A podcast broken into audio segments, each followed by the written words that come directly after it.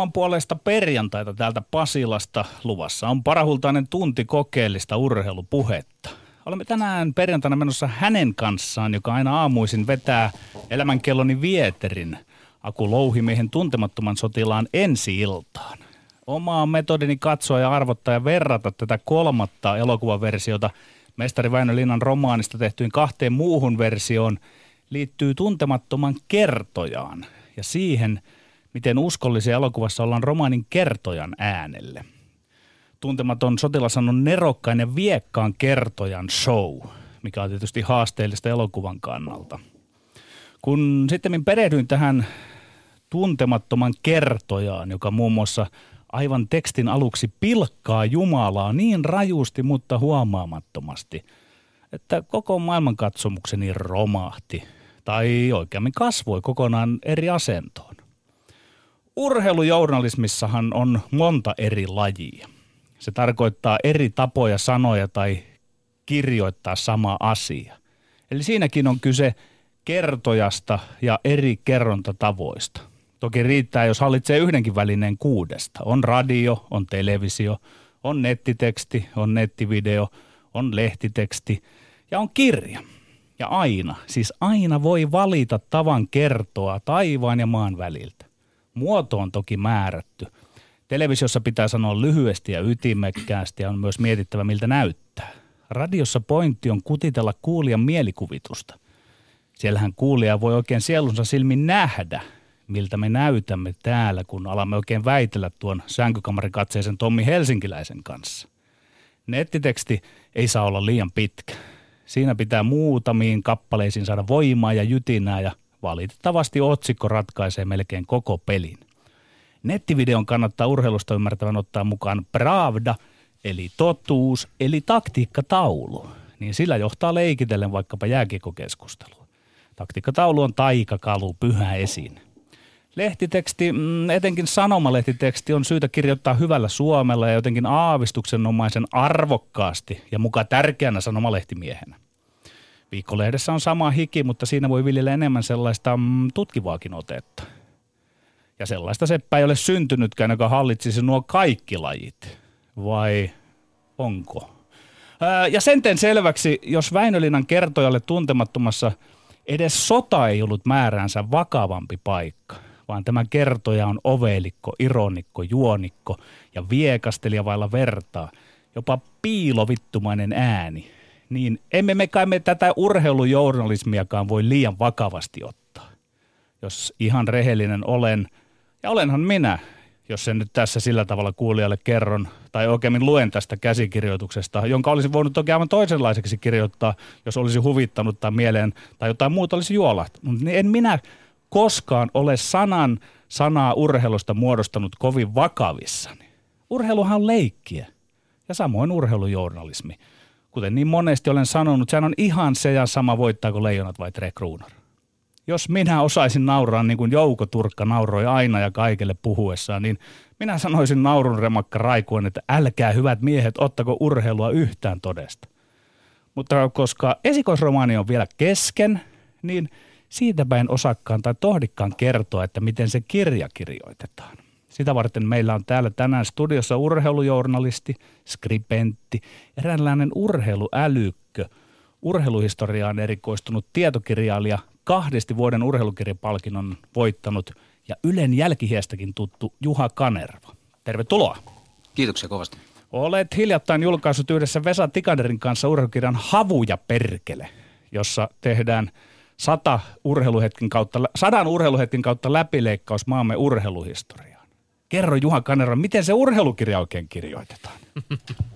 Siinä pitää olla hyvät välineet, se on vähän kuin lapsen syntymä, että tuota tarvitaan äh, raskasta äh, työtä tehdessä ja ehkä vielä raskaampaa raadantaa ja vääntämistä sitä lopullista tuotosta esiin kaivettaessa. Eli pitää olla erittäin hyvät pohjatiedot, erittäin hyvä äh, lähdemateriaali tai ainakin riittävä. Hyvä, hyväksihän se tulee vasta, kun sitä tulkitaan erinomaisella tavalla, mielekkäällä tavalla tai kiintoisella tavalla. Ja, ja, ja sitten pitää olla tietysti työkalupakki, johon kuuluu ö, luova ajattelu ja hyvä kynä. Ja sitten mä vielä no, nostasin niin yhteistyö kumppanin arvon. että jos sulla on erinomainen kirjoittaja kollega tai sulla on todella asiansa osaava kustannustoimittaja, joka pystyy sparraamaan, kirjoittamaan ja parantamaan sitä tekstiä entisestään, niin silloin on niin täydellinen paletti kasassa. Ja nyt se on sitten synnytetty. Mekin saimme täällä Tommin kanssa lämpimäiset. Kiitos, palaamme sinuun, Juokanerva, ihan hetken kuluttua. Faktaa tai fiktiota, mutta Me. olemme. Lindgren. Ja Sihvonen. Terveisiä Petteri Berliinistä. Mm. Ei, tämä ei ole mitään piilokettuilua. Toissa iltana pääsin katselemaan noin 33 000 muun ihmisen kanssa ö, Saksan kapimatsia Hertha Berlin FC Köln Berliinin legendaarisella olympiastadionilla, jossa bratwurstit olivat pitkiä ja rasvaisia ja jossa jättimäinen Ostkurve piti läpi matsin kovaa meteliä, vaikka vierailija Köln tuli ja murskasi Hertan DFB Pokal-haaveet. 1-3 vierasvoitto Kölnille ja, ja, se oli moi moi Herta Berliin, mutta oli jännä kokemus, oli mielenkiintoinen kokemus päästä, päästä todistamaan ensimmäistä kertaa ikinä minulle paikan päällä saksalaisten jalkapalloottelua, ei, ei Bundesliga-matsia, mutta Bundesliga-joukkueiden käymää kupinottelua. Ai että. Ö, tästä tulee pitkä syksy ja kevät, se tulee ö, olemaan sitä pelinsä kanssa tuskailevalle Herta Berliinille pitkä, mutta myös minulle. Mä oon nimittäin katsonut nyt kaikkia Lauri Markkasen NBA-pelejä pelejä livenä keskellä yötä. Mä oon yksi tämän Markkaspuumin nimettömistä uhreista. Ihmisistä, joka, jonka penkkiurheilu, penkkiurheiluhulluus on sitä luokkaa, että jos vain on mahdollisuus valvoa ja nyt tässä hetken aikaa kauden aluksi ainakin olosuhteet ovat olleet sellaiset, että on ollut mahdollisuus valvoa, niin minähän valvon. Ja heikentyneet tunet tuntuvat ainakin hetken ajan – järkevältä hinnalta maksaa, jos sillä hinnalla saa livenä juuri siinä hetkessä, kun nuori herra Markkanen kamppailee maailman kovimpia koripalloilijoita vastaan, niin saa todistaa hänen sementoivan tätä uransa kivijalkaa NBAssä. Se tuntuu jotenkin siltä, että tämä on se hinta, jonka minä olen valmis maksamaan. Kun Markkanen upottaa blokkia myöhässä yrittävän LeBron Jamesin yli puhtaan kolmosen, heittää Cleveland Cavaliersia toissa kauden mestaria vastaan ensimmäisellä puolella 5 kolmosta, oliko se nyt kuudesta yrityksestä ja yhteensä 17 pinnaa, niin silloin kuule tekee mieli Helsingin yössä purra tyynyä, ettei huutaisi tai purra peukaloaan, koska vanha korisdiggariteini mun sisällä huutaa ja yhtäkkiä hän on, se, se diggariteini on vangittuna tämän keskellä yötä valvon 40-vuotiaan kehoon ja sitä teiniä ei väsytä keskellä yötä, vaan se halusi mennä vaikka neljältä aamulla loskan peittämälle katukoriskentälle pallon kanssa sen matsin päätyttyä.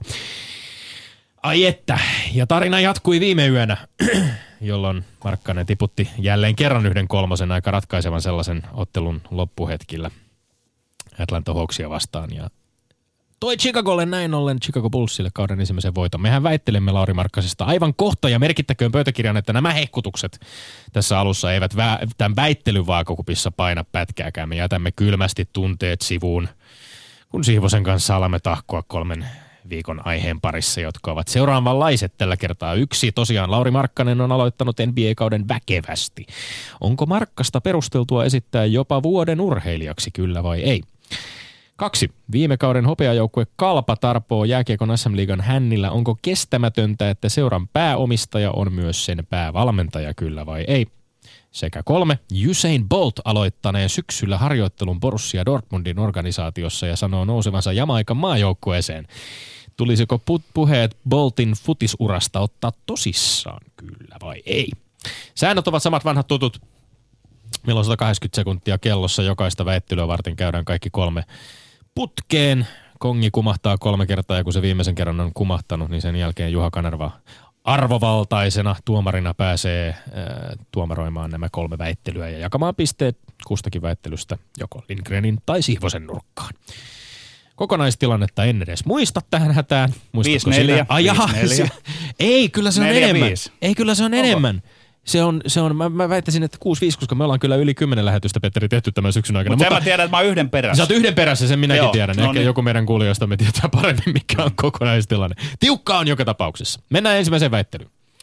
Lauri Markkanen on aloittanut NBA-kauden väkevästi. Onko Markkasta perusteltua esittää jopa vuoden urheilijaksi, kyllä vai ei? Ei, ei missään tapauksessa. Vuoden urheilija valitaan tässä ihan pian. Joukkuepallopeleissä pitää katsoa ensin koko kausi. Eikä riitä, että pelaaja on yksilönä hyvä. Pitää viedä myös joukkueen menestykseen. Eli joskus 2020 on aikaisintaan Markkasen vuoro urheilukaalassa juhlia. Sitä paitsi NBA on aikamoista läpsyttelyä tässä syksyllä. Markkanen pysyy hyvin vauhdissa mukana toisin kuin kovimmissa EM-kisojen peleissä, joissa hänen tasonsa ei oikein riittänyt, kun pelattiin Vieläpä niin tiuhan tahti. Kantani on siis jyrkkä, ei, jokin roti ja taso pitää olla, kun puhutaan vuoden urheilijasta. Aivan ehdottomasti on perusteltua, enemmänkin kuin perusteltu. Itse asiassa mä väitän, että tällä hetkellä todistustaakka alkaa olla muilla urheilijoilla. Kuka on perustellummin vuoden urheilija kuin Laura Markkanen? Kenties Lahden 15 kilometrin kultamitalisti Iivo Niskanen. Mutta omissa kirjoissani tämä kisa käydään ehkä päivänselvästi näiden kahden urheilijan välillä tällä hetkellä. Kenties Lotta Lepistö siihen mukaan.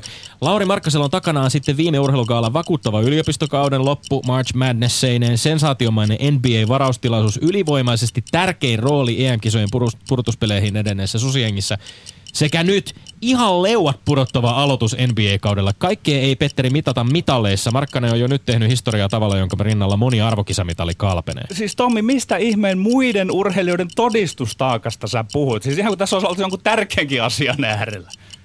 Totta kai ollaan tärkeä Että muiden äärellä. pitää todistaa, että Meillä on studiossa parempia tuomari, joka Lauri tulee Markkanen. varmasti äänestämään tästä asiasta toisin kuin me kaksi Eli jo, muiden pitää todistaa, että ne on parempia kuin Lauri Markkanen siellä jossain eri lajissa. Tää- kai Todistustaakka. siis, et, no, siis, älä nyt kiinnity siihen todistustaakkaan. Sä puhut No kauden minä katsomisesta. kiinnitän, minä sä haluan. puhut kauden katsomisesta loppuun. Totta kai Markkanen on alussa, kausi on alussa, mutta tässähän on ollut yliopistokausi, joka on päättynyt. Tässä on ollut ne EM-kisat, on ollut turnaus, on ollut tämä drafti ja on ollut tämä kauden alku. Tässä on paljon asioita ehtinyt tapahtua, Petteri, tämän, tämän vuoden aikana. Tommi, sä olet nyt valvonut ton yös. Kato, siis sä sanoit, että sensaatiomainen varaustilaisuus. Pitäisikö Ää. sekin ottaa huomioon, että kun... Että Totta joku, kai. Ihan kuinka, monta, kuinka monta kertaa sä luulet, Ot- kuinka, kuinka, monta, kanar- kuinka, sä väität siis, että, sinä, väität, huomioon. sinä väität siis, että NBAhin seitsemänneksi varattuna tulemisella ei ole niin kuin minkäänlaista urheilullista merkitystä. Niin, että tämä sensaatiomainen varaustilaisuus, että se pitää ottaa nyt toimittajien huomioon, kun valitaan parasta. Ei todellakaan, mutta hei, siis Detman ja kumppanit on sitä mieltä toisin kuin sinä, että eihän tämä mitään ylivoimaisen tärkeä ollut tämä Markkasen suoritus EM-kisoissa. Hän oli siellä viisi, avausviisikon ulkopuolelta, tuli kehiin siinä ja suli joo, esimerkiksi joo, Italiaa joo. vastaan. Detman puhuu mitä puhuu. Yksi ottelu ja sä puhut siitä, että ei pärjää kovimpia vastaan. Ka- Katsoitko Ei miten... Italiaa vastaan. Anteeksi nyt vaan, kuka voittikaan Euroopan mestaruuden koripallossa? Slovenia. Mitenköhän Lauri Markkanen pärjäs Euroopan mestaruuden voittanutta Sloveniaa No ei, vastaan? nää, Tuntuu nää, aika nää hyvin näitä pärjäävän. turhia vertailuja siitä, että kun me voitettiin nuo, niin kyllä myös nuokin Joo, joo. No mutta vertailuhan tämä menee. Koripallon asema pallopelinä on niin jättimäinen, että siis jos marginaalilaji Lätkän nuori superstara oli kolmas viime urheilugaalas vuoden urheilijaäänestyksessä, niin millaista suhteellisuuden tajua osoittaisi, jos Markkanen näillä saavutuksilla jo ei olisi esimerkiksi kolmen parhaan No joukossa? pannaan pykälä eteen siihen, jos, jos se sinua nyt miellyttää tässä, mutta ei tällaista nuorukaista vielä voida julistaa. Koneen kelpaa. No ei se ei mennyt enää. Ei varmaan kuulunut enää mikrofonista toi viimeinen kommentti. Kongin äh, kumahdettuahan me hiljenemme ja menemme seuraavaan väitteeseen. Ää, kaksi. Viime kauden hopeajoukkue Kalpa tarpoo jääkiekon SM-liigan hännillä. Onko kestämätöntä, että seuran pääomistaja on myös sen päävalmentaja, kyllä vai ei? Ei, ei ole kestämätöntä. Jääkiekkoilumme taso on tämä. Mitä tulee urheilujohtamiseen ja urheilutalouteen. Johtajuutta ei ole. On parempi, että lätkät itse hoitaa sen homman, kuten Sami ja Nupe. Olkoonkin, että Nupeesta pahat pielet, kuis, kielet kuiskii, että hän olisi vain jonkinlainen pulvaani. Ja urheilutaloutemme on sellainen, että edes ykköslaji lätkä tuu toimeen ilman näitä nhl rahoja ja ilman mesenaattien rahoja. Hämeenlinnassa joku Virtanen laittoi kuulemma isänsä perikunnan rahoja taktisista syystä, ettei rahat mennyt isän uudelle naisystävälle. No, tuokin on huhu. Mutta Kapanne on hyvä valmentaja. Miksi hän ei valmentaisi? Ja Vasurilla hoituu seura samalla, kun parempia tekijöitä ei ole.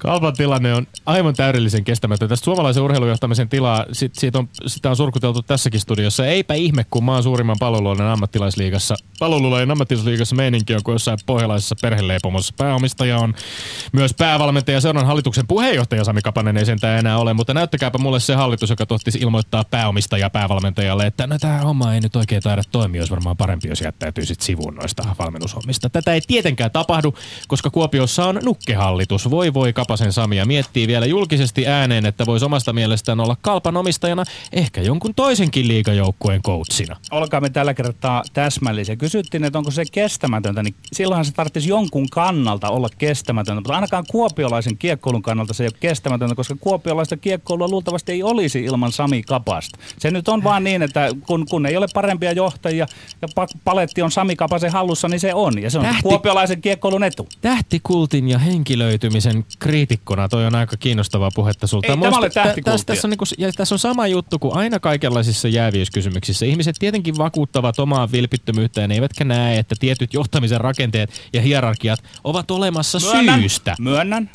Mä siis, voisi, voisi jopa väittää, että tämän asian vatvomisella ja spekuloinnillakin on väistämättä kielteinen vaikutus kalpaan. Niin jos, jos vaikutus, jonka tämän pääomistajan ja seuran hallituksen pitäisi niin kuin nä, nähdä ihan kristallin kirkkaan. No niin, eli veisikö Lindgren pois Kapasen rahat vai Kapasen valmennusosaamisen tästä? Jompikumpi pois, kerro.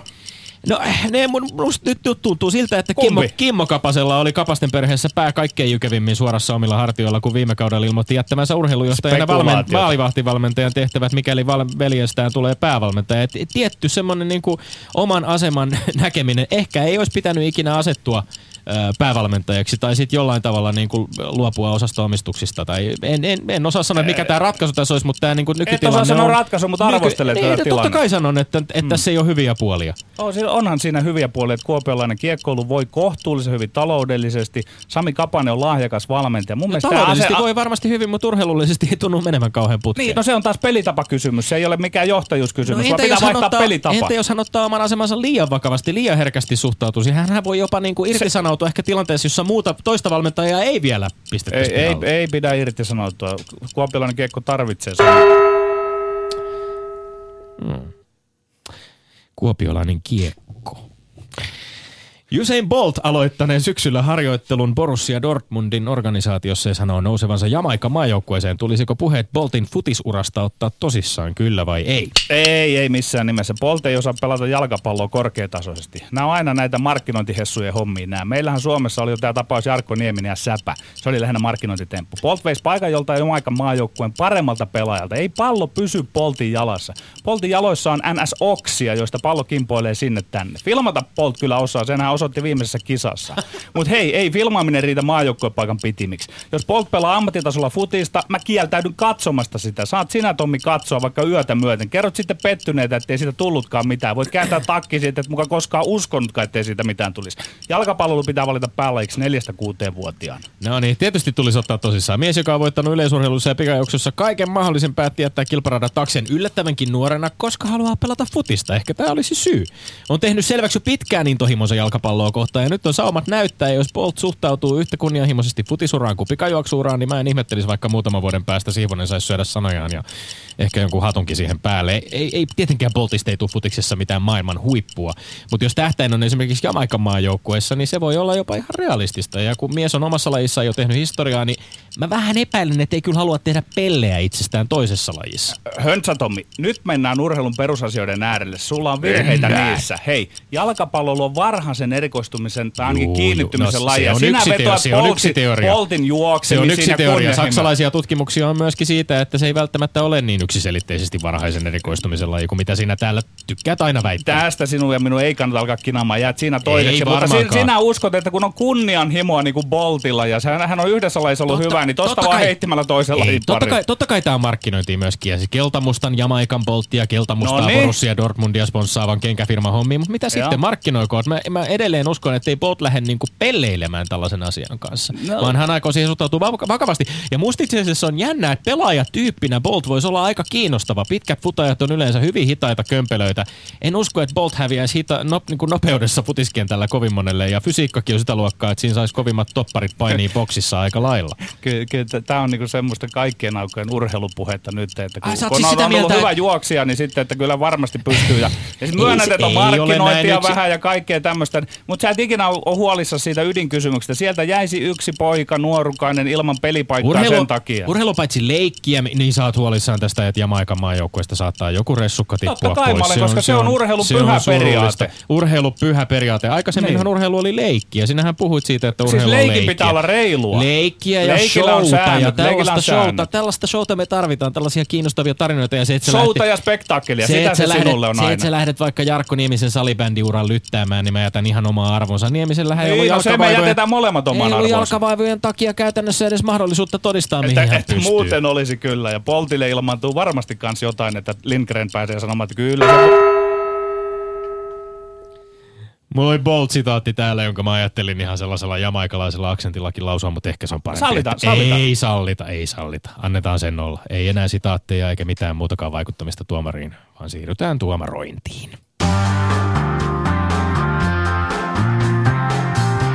Ylepuheessa Lindgren ja Sihvonen. No niin, arvovaltainen journalisti ja Lindgrenin ja Sihvosen tämä viikkoinen tuomari Juha Kanerva on aika ottaa ohjat käsiin, ö, omin käsisi ja, ja voit käydä nämä siinä järjestyksessä, kun haluat kolme väittelyä. Ole hyvä. Jos tarvitaan apua tai tukea täältä, että mistä, mistä väännettiinkään ja mi, mistä puhuttiin missäkin järjestyksessä, niin täältä, täältä piisaa. Lähi muisti usein pätkiä, mutta nyt vielä, vielä, vielä on ollut muistissa. Tota, Lauri Markkasen valintaa, mahdollista valintaa vuoden urheilijaksi.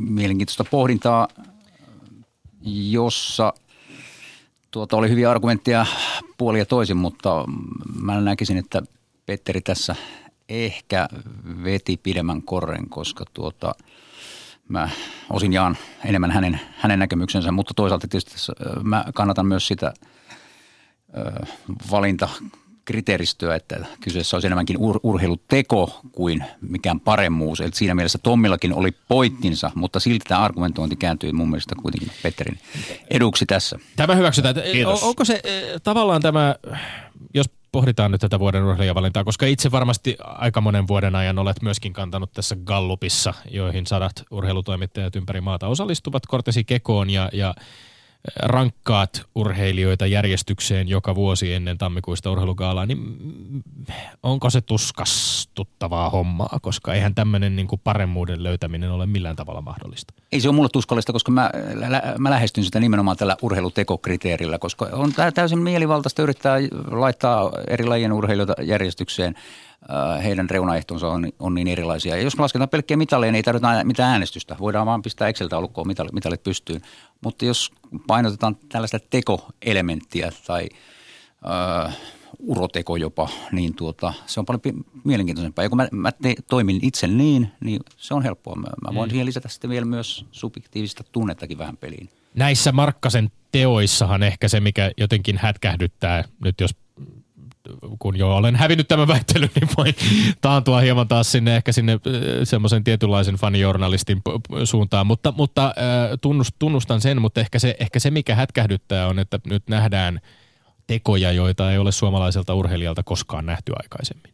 Hän, hänen kaltainen urheilija tuossa lajissa, tuossa positiossa, missä hän nyt on, Niillä markkinoilla siinä globaalissa äh, erittäin kilpailussa lajissa äh, hohdokkaimmassa li- liikassa – tulokkaana, untuvikkona, niin todella kylmäveristä suorittamista. Vielä kauden alla vähän selkävaivoja ei lähtenyt ehkä ihan optimaalisesta.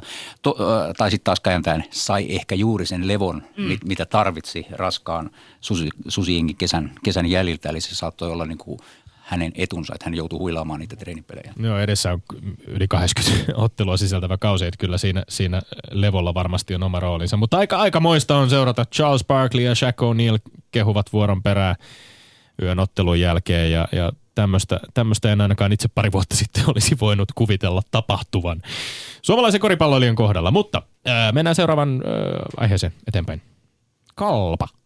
Kuopiolainen kiekko. Sillä, oli, sillä kuopiolaisella kiekolla oli Petterin puheessa vähän jopa semmoinen oma sielunsa melkein.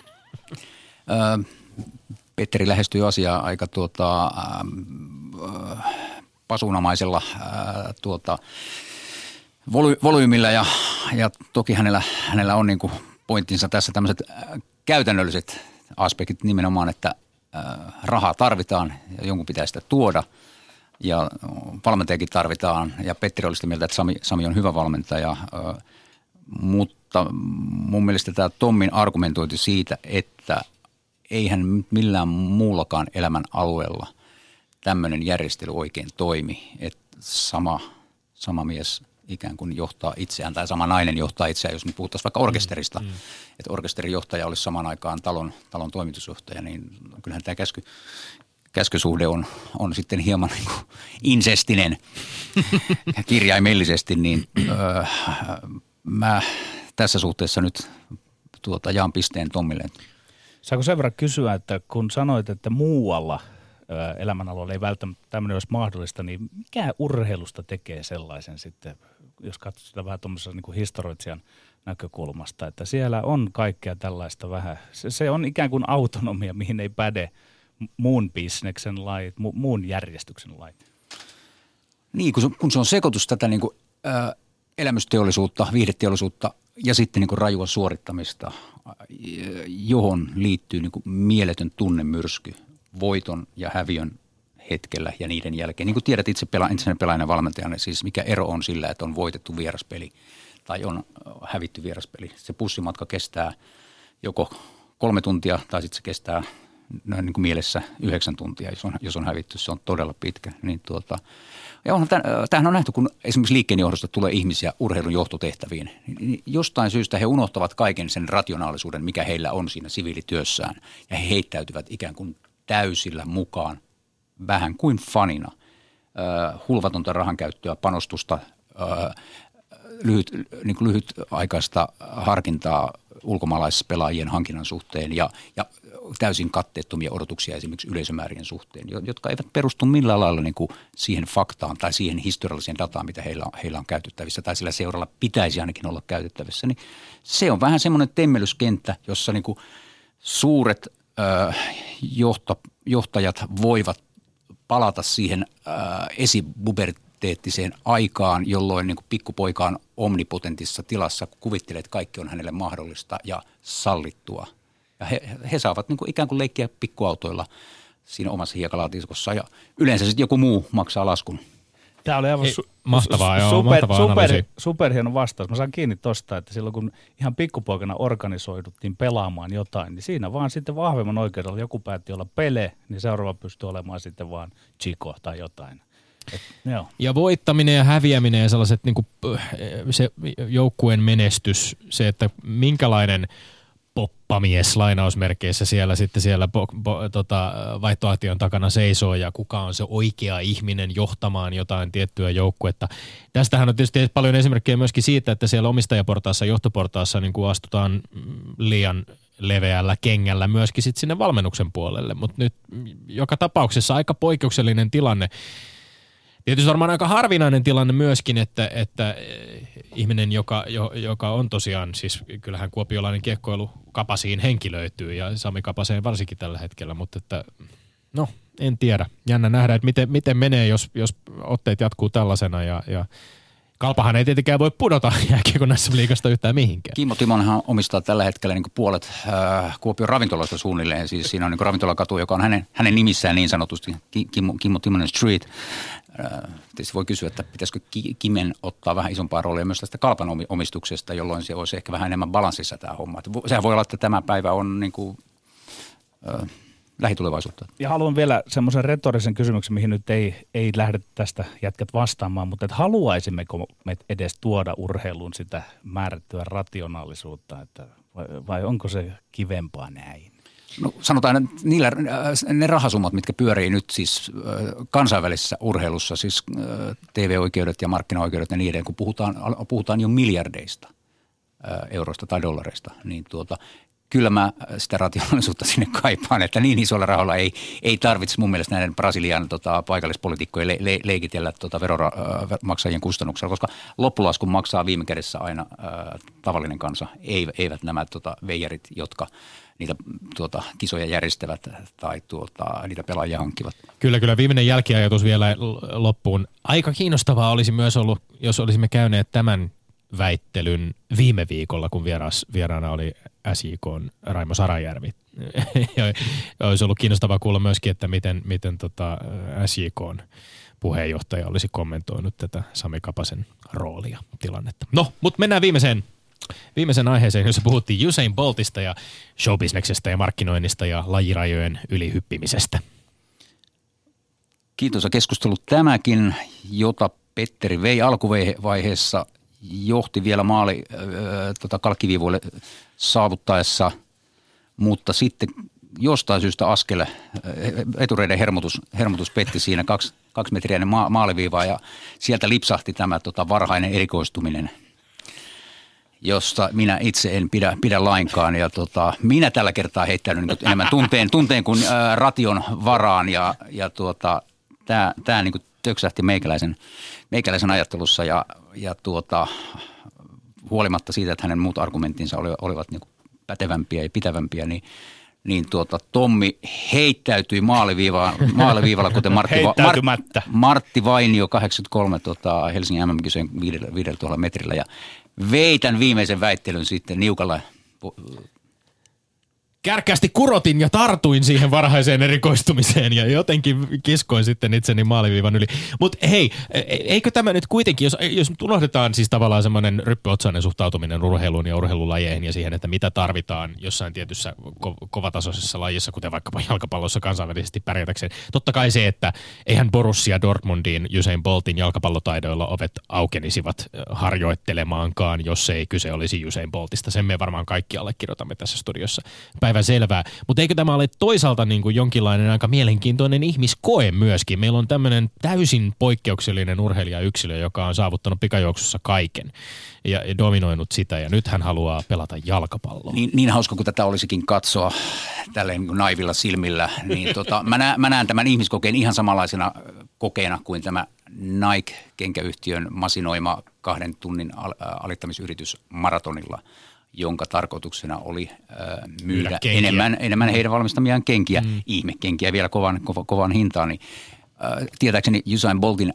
äh, vanhat sponsorisopimukset jatkuvat. Ne ovat miljoona luokkaa mm. usean eri firman kanssa. Siellä on Hyblon kelloa, siellä on tota Puma pääsponsorina. Heidän intressissään, intressissään on pitää tämä yksi maailman tunnetuin äh, ihminen edelleen parasvaloissa tavalla tai toisella ja mikä on sen niin kuin paras tapa tehdä.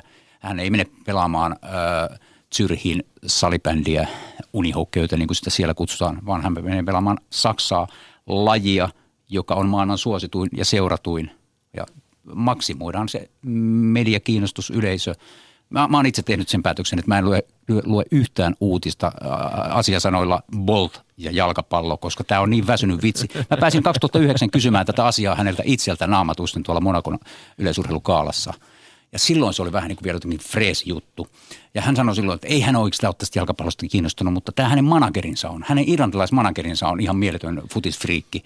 Ja silloin mä tajusin, että tämähän on ihan keppihevonen, jolla manageri pyörittää tätä showta. Eli Me... Boltin äh, puolen vuoden välein tulee esiin se, että mihinkähän trialille, äh, tryoutille Bolt nyt menee. Ja tämä on toistunut nyt, kahdeksan vuotta. Nyt, mä oon nyt, todella nyt väsynyt Tuntuu siihen. siltä, että käydään Kanerva Lindgren väittelyä, jonka Kanerva voittaa 6-0. Petteri levittelee käsiä, että miten tässä näin pääsi käymään. Sitähän Petteri jää miettimään.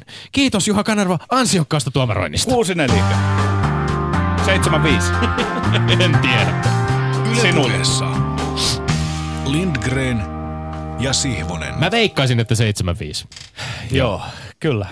Mutta mennään eteenpäin. Juha Kanerva, sinun tulokulmasi urheilujournalismiin on useimmiten sellainen pyöräytys historian kautta. Mistä tämä tällainen orientaatio? Johtuu osittain taustastani. Mä oon opiskellut yliopistossa historiaa, työskennellyt Suomen urheilumuseossa kymmenisen vuotta äh, saanut ikään kuin akateemisen jatkokoulutukseni äh, urheilu äh, dokumenttien ympärillä, jotka yleensä liittyy menneisyyteen, jossain määrin totta kai myös, myös silloin nyky, nykyisyyteen. Ja siinä yhteydessä mä olen huomannut, että aika harva asia, mitä urheilussa tulee vastaan, on uutta, on täysin uutta.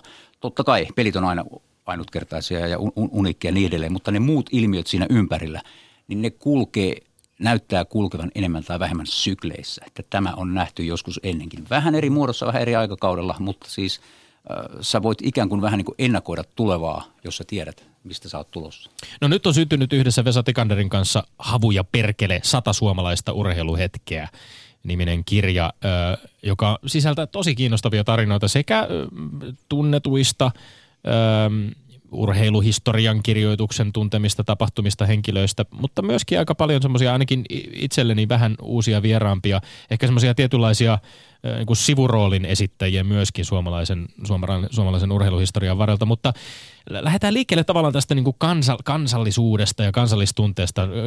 Kirjan kannessa on Suomi Finland 100, tämä kuuluu Suomi 100, lukuisiin Suomi 100 projekteihin tämä kirjakin. Siniristilippu koristaa kirjan kantta ja se koristaa vähän täällä jokaista aukeamaakin häivähdyksenomaisesti yläkulmassa. Oliko Juha Kanerva koskaan tämän kirjaprojektin aikana sellainen tunne, että tässä nyt vähän niin kuin jatketaan tämmöistä Suomalaisen urheilun kansallistunteen ehtymättömästä lähteestä lypsämistä luodaan ja toistetaankin tavallaan tämmöisiä suuria ja enimmäkseen vahvojen miesten sankaritarinoita.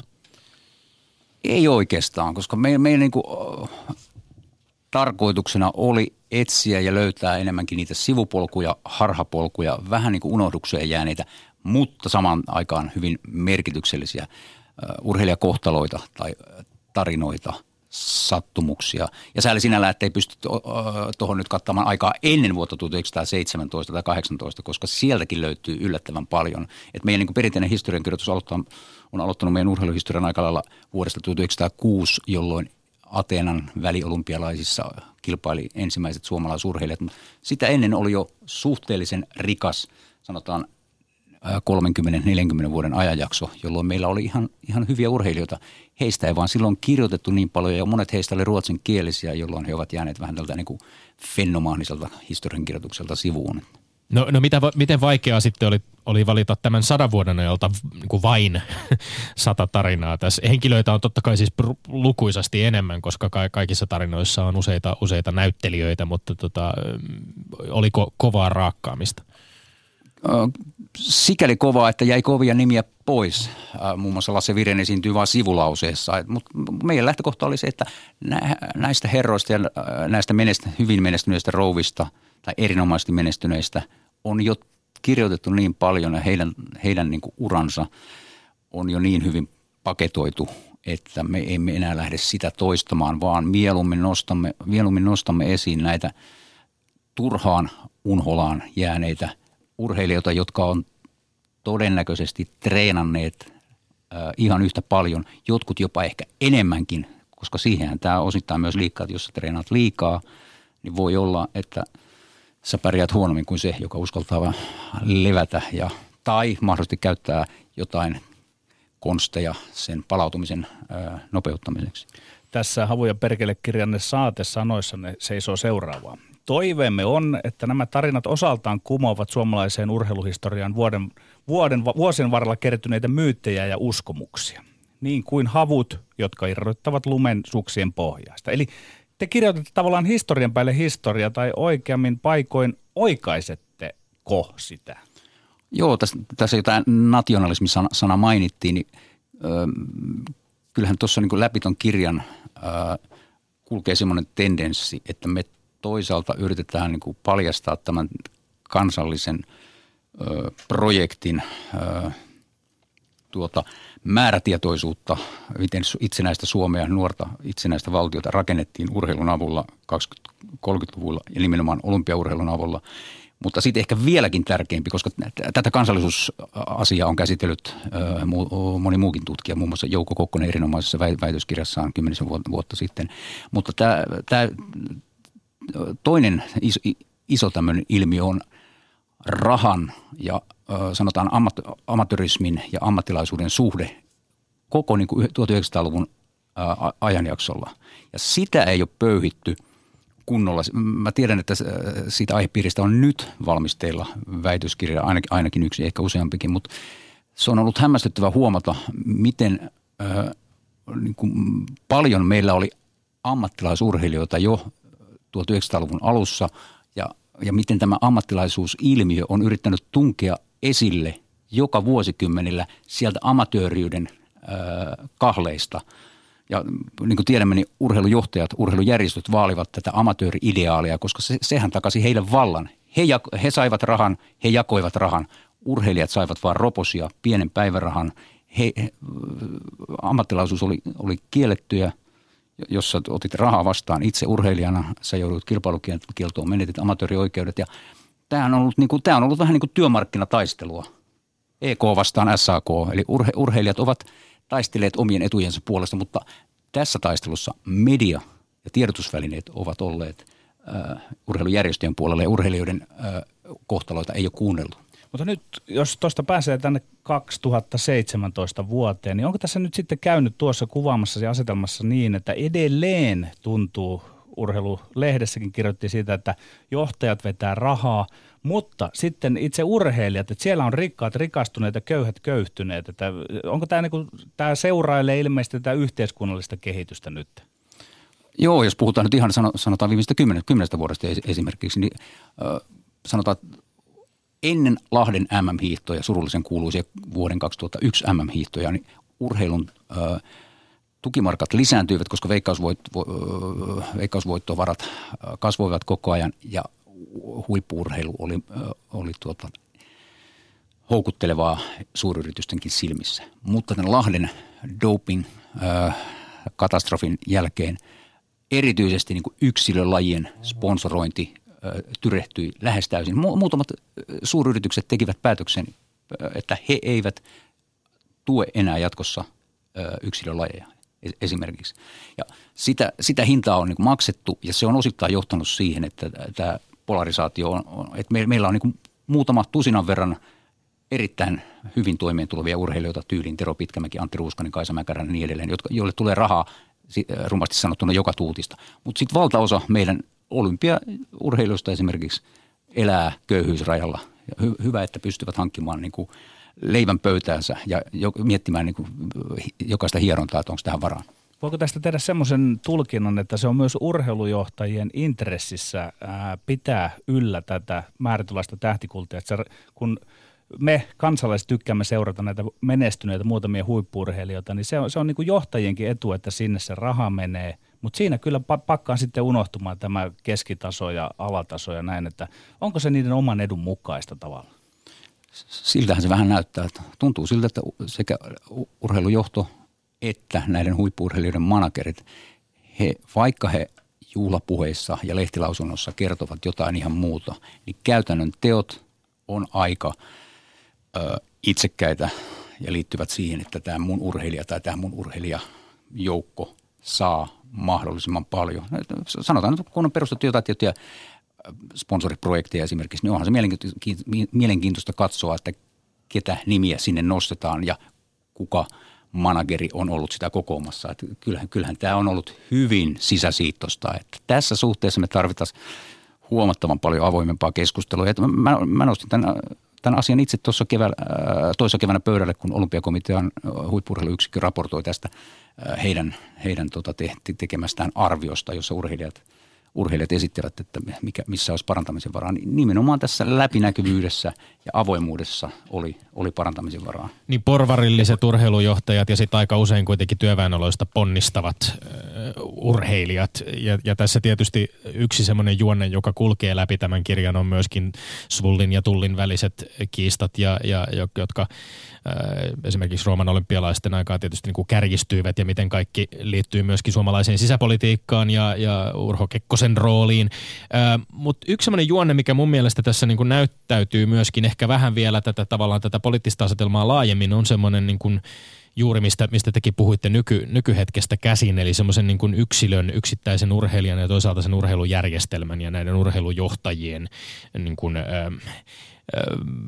välisestä suhteesta ja ehkä, ehkä tietyllä tapaa myöskin tässä on aika monia esimerkkejä sellaisesta niin kuin – suomalaisen urheilujärjestelmän tai suomalaisten urheilujohtajien epäonnistumisista vuosien varrella tai, tai tilanteista, jossa jotenkin on menty, mennyt, mennyt mönkään, että Jonni Myyrä on velkojia lähtenyt pakoon ja asettunut, asettunut Yhdysvaltoihin tai Klaas Thunberg on, on esittänyt Luistin liitolle vaatimuksia, joihin ei suostuttu ja, ja, ja tota, jääkienttien nurmelta on jäänyt olympialaiset tämän, tämän takia väliin. Onko tämä niin kuin, tavallaan tietoisesti yksi sellainen juonne, joka kulkee tässä kirjassa myös?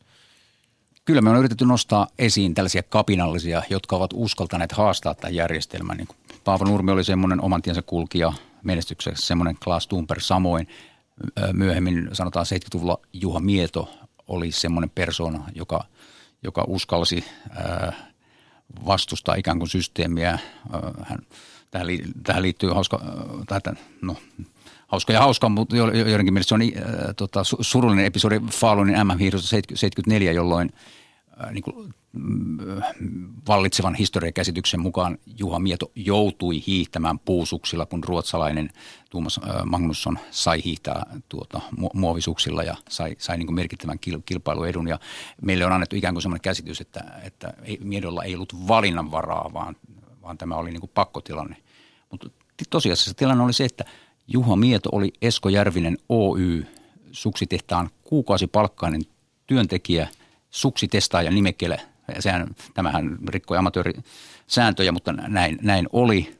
Ja Tuomas Magnusson puolestaan oli Ruotsissa Järvisiä maahan tuovan yhtiön palkkalistoilla yhtä lailla.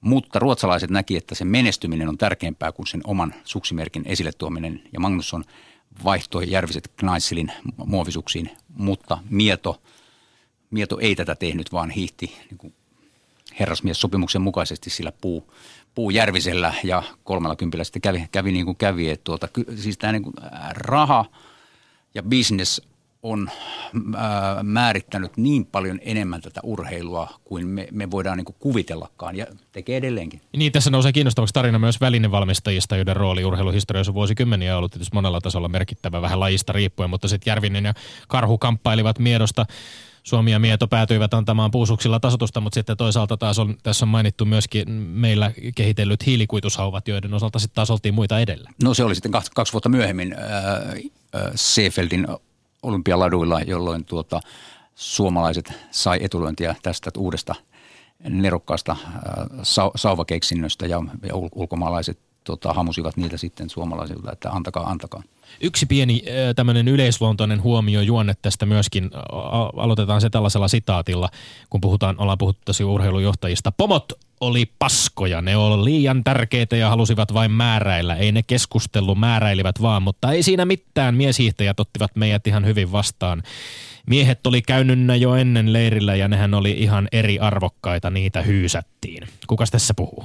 No siinä puhuu Siiri Rantanen 96 veiköhän on nyt lasissa 95 taitaa olla tuota, ää, mainitsin näitä kapinallisia, niin naisurheilun puolella ää, nämä rohkeat esiintulut on harvinaisempia, koska he, naiset aloittivat tämän niin kuin ikään kuin huippuurheilutyyppisen kilpailutoiminnan vasta myöhemmin, tai heidän sallittiin aloittaa se myöhemmin. Niin Siiri oli aivan huikea pioneeri ja uranuurtaja. Hän uskalsi todellakin tehdä omia kovia päätöksiään ja kantoi niistä seuraamukset ja on tietyllä lailla saanut kunniaa niistä vasta ihan 2000-luvulla, että kauan sekin kesti. Että tota mun mielestä – No, on hänellä Patsaslahdessa onneksi, että tuota, ja, ja todellakin ansioista. Mutta ihan kirjan perusteella tämmöinen yleisluontoinen huomio tosiaan, että 90-luvun, kun mennään kronologisesti eteenpäin, niin 90-luvun alkuun asti oikeastaan tämä, tämä kansallinen urheilutarinamme on hyvin miehinen tarina. Naisten rooli korostuu vasta oikeastaan niin kuin kor- enemmän viimeisen 30 vuoden aikana. Ja käytännössä ensimmäiset naisurheilijat kirjassa astuu esiin tuolla sivulla 68 suunnilleen vuonna 1949, jolloin naisurheilijat saivat myös oman palkintokategoriansa vuoden urheilijaa valittaessa.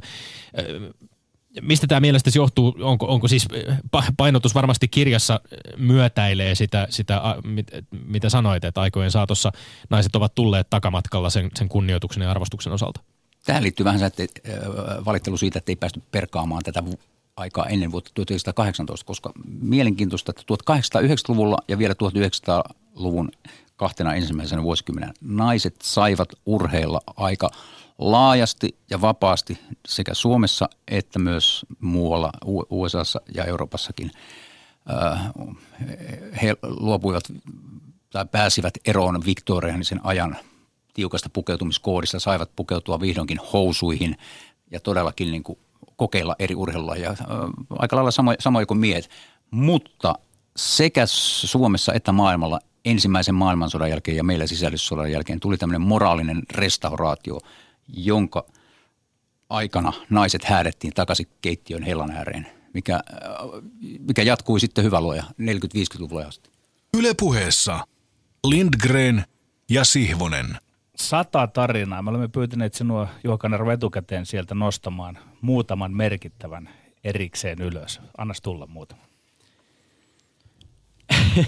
Mennään 1920-luvun loppuun ja Yhdysvaltoihin. Siellä järjestettiin tämmöisiä huikeita äh, ultrajuoksuja, äh, joita kutsutaan nimellä Kansas-maratonit. Äh, USAn From Coast to Coast, eli länsirannikolta itärannikolle ja seuraavana vuonna sitten päinvastoin – Route 60, ja, 60 äh, Tämä liittyy, joo. joo, tämä liittyy nimenomaan tämän juu, vastavalmistuneen Highway 66 äh, tuota, baanan äh, markkinointiin ja lanseeraukseen, joka ei sitten onnistunut ihan, ihan niin hyvin kuin, kuin, kuin tuota, toivottiin.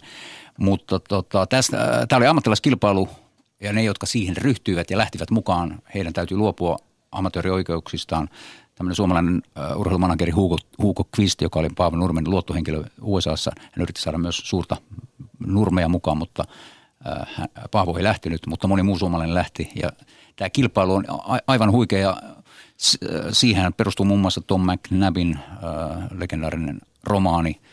Ja siitä on tehty myös Pohjois-Amerikassa TV-sarja ja niin edelleen. Eli nämä su- suomalaiset känsämaratonarit, John Salo erityisesti, tuota, joka voitti, voitti tämän vuoden 1929 kilpailun, niin he ovat Yhdysvalloissa, Pohjois-Amerikassa eri, erittäin tunnettuja hahmoja ja, ja Suomessa heistä tuolloin aika lailla vaiettiin, koska he eivät sopineet tähän amatööriurheilun ide- ideaaliin. Ja tässä on aika hillitöntä tarinaa kyllä, lennokasta kuvausta myöskin. Kisasta lyötiin vetoa suurilla summilla, joten kaikki kolarit eivät olleet vahinkoja. Puhutaan siis autokolareista juoksijoiden kanssa. Leipuri Olli Vänttinen johti kevään 28 kisaa, kun kaikkiaan 78 päivää kestänyt rääkki Los Angelesista New Yorkin oli saapumassa Chicagoon.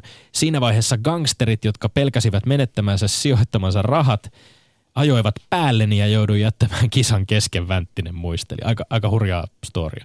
Kyllä, kymmenen vuotta aikaisemmin Vänttinen oli, oli ollut tota, vielä pahemmassa tilanteessa, nimittäin äh, sisällissodan aikana luotisateessa Suomessa. Hän, hän kuului punakaartiin Helsingin Jyrön komppaniaan ja tuota, selvisi hengissä ja pakeni sitten tota, Amerikkaan ja teki siellä ura, uran ammattijuoksijana, kelpo uran. No lisää tarinoita. Lajit kuten paini ja nyrkkeily ovat sellaisia, jotka myöskin tässä, tässä kirjassa ovat, ovat voimakkaasti esillä ja, ja varmasti syystä, kun suomalaista urheiluhistoriaa arvioidaan, mainittiin Siiri Rantasen patsas, no Gunnar G.B. Berlundilla on myöskin Vallilassa patsas. Avaa vähän, vähän tätä suomalaisen nyrkkeilyn historiaa.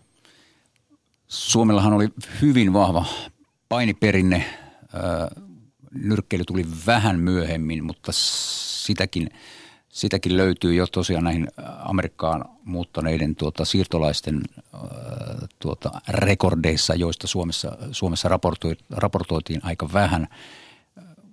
Ja jälleen kerran niin painihan alkoi ammattilaistoimintana. Toimintana. Tuolla Hakaniemen torin kupeessa oli, oli tota, viihdytyspaikka, jossa käytiin, jossa käytiin tota, painikilpailuja ja sitten oli tuossa tota, aika lähellä nykyistä Töölön, Töölön kisahallia oli tota, sirkus, joka, joka oli tämmöinen viihde, viihdenäyttämö erilaisten tota, urheilutapahtumien ja ammattilaisten painikilpailut oli, oli erittäin suosittua ajan – ajan vietettä. Siis ei, ei ollut hirveästi muuta tarjolla e, e, esimerkiksi kaupungissa. Tässä käytiin läpi vähän itse asiassa Jouko Halon kanssa sitä, että tämä niin kuin voimamiesperinnehän kuuluu myöskin tämmöisen, että tämmöiset fyysiset poikkeusyksilöt, vähän tämmöiset friikit jopa tietyllä tapaa. He olivat niin kuin sirkustähtien kaltaisia. Juuri näin, juuri näin. Ja sitten oli myös äh, suurella yleisöllä tilaisuus haastaa näitä, että siihen liittyy tämmöinen niin kuin, tota, karnevalistinen elementti, että tuota,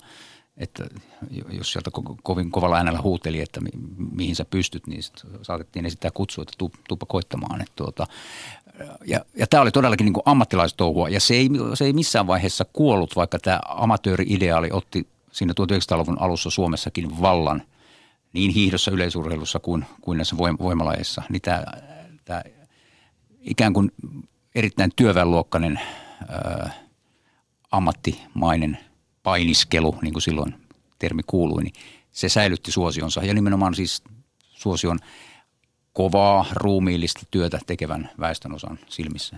Mites noin historioitsijan näkökulmasta? Tulkitsenko oikein sanoa, kun täällä kirjoitatte näin, että muutos on ollut hidas eikä ole vielä edennyt kovin pitkälle ja viittaatte tällä siihen, että Suomi ei sittenkään vielä olisi joukkuepallopelimaa, vaan olisi yksilöurheilumaa. Ja tässä oli taustalla tämä Alafrantti Kurrisota, kun vuoden urheilijaksi valittiin Päivi Alafrantti. Niin, tästä tietysti koko ajan väitellään, että olemmeko me sosiaalistuneet kansana riittävästi, jotta hallitsemme niin kuin pallo, pallopelien tuota, tuota, tuota, ei vaan taktiikkaa, vaan tämän kohesion, ryhmän kohesion, että pelaamme yhdessä, emmekä, emmekä itsellemme. Ja jännä juttu juuri äsken tuossa, kun sa, saavuin tänne, niin tota, samassa bussissa oli eräs ihminen, joka työskentelee tuolla tuota, ää, valotalon käytävillä ja ää, hän on tekemisissä erilaisten lajiliittojen kanssa, niin hän, hän tuskaili sitä, että kun nämä pienten lajiliittojen ihmiset, siis työn, työntekijät, eivät välttämättä uskalla kysyä apua – asioihin, joita he eivät itse hallitse, kun ne on semmoisia yhden, kahden, kolmen ihmisen toimistoja. Niin on paljon asioita, joissa he tarvitsevat apua. Niin tämä jälleen kerran niin kuin muistutti siitä, että ollaanko me riittävästi avoimia, sosiaalisia, uteliaita, jotka on niin kuin perusedellytyksiä joukkue, joukkueena toimimiseen tai ryhmänä toimimiseen. Ja kyllä mä allekirjoitan tämän meidän kirjassa esitetyn lautseen. Tämä taitaa olla Vesa Tikanerin kirjo, kirjoittamaan, mutta tuota, et mun mielestä tämä prosessi on pahasti kesken. Kiinnostavaa tarkkailla myöskin tätä kirjaa siitä näkökulmasta, että tietysti yksilöurheilijat siellä voimakkaasti nousevat esiin tutut ja tuntemattomammat, mutta myöskin pallolulajien yksilöt ja myös joukkueet saavat osan huomiostaan. Tartutaan vielä ihan muutamalla sanalla lopuksi kiinni Miracle on Ice 1980. Siinä olisi suomalainen jääkiekkohistoria voinut mennä aika lailla uusiksi myöskin. Nyt sille ei parissa kymmenessä sekunnissa, Juha Kanerva. Niin, Su- Suomi, Suomi oli todellakin niin kuin e-, eräpelaamatta olympiaturnausta ja Suomi oli kiinni vielä kulta, olympialaisessa kultamitalissa, mikä on aika hämmentävää ajatella nyt, siis vuonna 1980. Toki se mestaruus, maailmanmestaruus tuli sitten 15 vuotta myöhemmin, mutta se, se olisi voinut tulla jo Paljon on tarinoita, on, on moottoriurheilua, on ammuntaa, on painia, nyrkkeilyä, on jalkapalloa, jääkiekkoa, monia lajeja ja monia hienoja tarinoita. Kiitos, että olette koonneet näihin kansiin ansiokkaasti. Kiitos, Kiitos vierailusta, Juha Kanerva. Kiitos. Ja sitten lopuksi Tomi Lindgrenin mainekkaa. terveiset. Jes, lähetetään ne Antti Hynyselle, Ilveksen kapteenille ja tamperelaisen futiksen paljon nähneelle konkarille, joka päättää huomenna 33-vuotiaana futisuransa vierasottelussa Maarihaminassa. Ja se päättyy joko hopeaan tai pronssiin. Paljon on pelissä viimeisellä äh, veikkausliikakierroksella on aika kiinnostavaa sekä kärjen ja Euroopan kuin myöskin putoamiskarsinnan osalta ja, ja muutama muukin lopettaja on, on huomenna viimeistä kertaa Nurmella. Atomu Tanaka pelaa seurakaverin Osman Jalon kanssa viimeistä kertaa Töölön kotiyleisön edessä. On aika paketoida Veikkausliiga 2017 ja me paketoimme tämän shown. Ensi viikkoon pysykähän tyylikkään. Kuulemiin. Yle puheessa Lindgren ja Sihvonen.